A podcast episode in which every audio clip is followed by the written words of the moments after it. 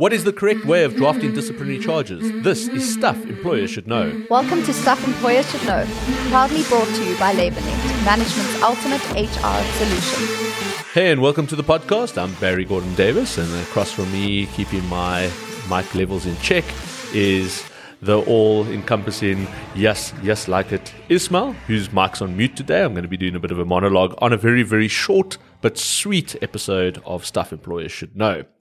Uh, one thing that we've been finding is that a lot of employers, with the moment they uh, are faced with a scenario of having to draft charges for an employee who is going to be attending a disciplinary inquiry, um, find it actually quite difficult. In principle, the drafting of a charge may seem quite easy, but in application, it's actually very difficult.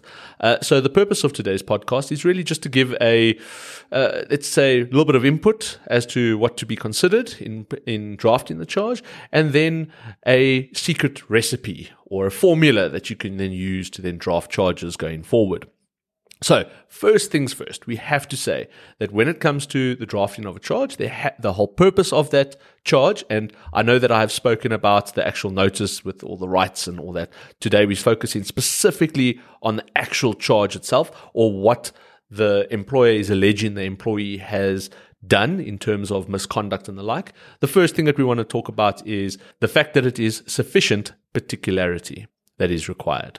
Sufficient particularity means not too much, not too little, enough that you can give the employee a proper and appropriate view of what they are actually being charged with. So the three elements would be the nature of the charge or your label or um, the, the excerpt from the disciplinary code, the date or period on which that is alleged to have occurred, and then a brief description of it. If you go and write a novel starting with it was a bright and sunny day on June the 5th, where the person then was absent without permission. You now need to then go and prove all those elements. You're now creating elements of the charge that you're going to have to then go and prove. You want to keep it to the specifics of what you are alleging the person to have done. What is the problem? When did it occur? And a brief description of it. Because, as I say, and I reiterate this, the more you add to the charge, the likelihood of hen having to prove more elements that are actually not even related to the charge itself, that are just there to to to add to it. A lot of times employers will go and add to the charge, specifically aggravating circumstances. So they'll say, you were absent without permission in that on a particular day you were absent without uh, the required authorization, which caused A, B, C, D, um, brought the company's name into disrepute, left people without somebody to speak to. Um, the employer had to find a replacement, and da da da da da. And this is seen as unacceptable behavior and goes against. Then you have to go and prove all those aspects, go prove the different areas of it, provide documentary evidence, where at the end of the day, you want to charge this person with being absent on a particular day, which is a violation of your disciplinary code that can be referenced. Another aspect as well, you can call it the shotgun approach, which is where an employer will go and charge somebody with misconduct. We need to go and narrow down what the actual behavior or conduct that we consider to be unacceptable is. What particularly about their behavior was unacceptable. So if you go and you say gross misconduct, in what way was my conduct gross? In what way am I um, uh, was my conduct unacceptable? So you have to go and give that a label, and that label sometimes gets done with a description. But the best way to do it is look at a disciplinary code. If your disciplinary code has categories of offences, i.e., let's say work related, time related, um, obedience related, uh, you know, if it's insubordination, it's in a very different category to, let's say, time related, which is late coming, unauthorized absence, and the like but refer to the the charge as unauthorized absence, which is the nature of the misconduct. Uh, and specifically, when it comes to unauthorized absence, it's imperative that you then go and give the period or the days in particular that the person was absent or alleged to be absent from work.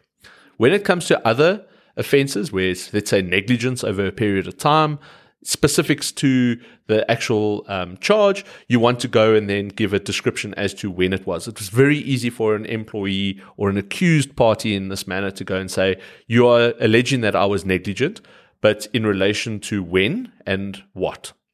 So you want to always put in the period, whether the period is a specific period or whether it is between then or then But if you give a broader period, your description should then have a little bit more particulars as to what you're then referring to. So if it's negligence with regards to, let's say, a specific invoice that was invoiced during a period of time, um, you want to say that this particular invoice J5 one ever that was invoiced, you know, between the periods of, let's say, April or May, so that the you can then go and prove that this person had reasonable expectation to know exactly what you are then referring to when you're saying that that was the particular invoice that was negligently created or the like. So that leaves me with a summary of what is the formula. The best way to do it is to look at the label of the offense, i.e., time related, or as I said, obedience related, or let's say, um, let's say if it's a substance abuse related. In that, on a specific day, that's your period, you did, and then a brief description of what they did. That's the formula. The label, in that on the date, you, and a brief description of it. Simple, quick, and easy. Nothing more, nothing less, but enough that a third party that is presiding, a chairperson, commissioner, and the like, will be able to ascertain that the person has correctly or is aware of what they are actually being charged for with the sufficient particularities. So that's it for this very uh, specific, particular episode of Stuff Employers Should Know. As always, if you want to get in touch, uh, suggest topics, or just say hi, fire off an email to sesk at labournet.com, or you can find us on any of the major social media platforms. Uh, don't forget to subscribe to the podcast or on whichever platform you actually use to listen to podcasts. Give us a rating.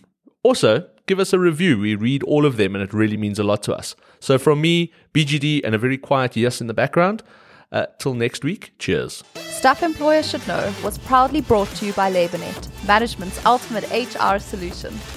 For more episodes from Stuff Employers Should Know, go to Apple Podcasts, Google Podcasts, or wherever you play your favorite shows. Case law or statutes referenced in the podcast are current at the time of recording.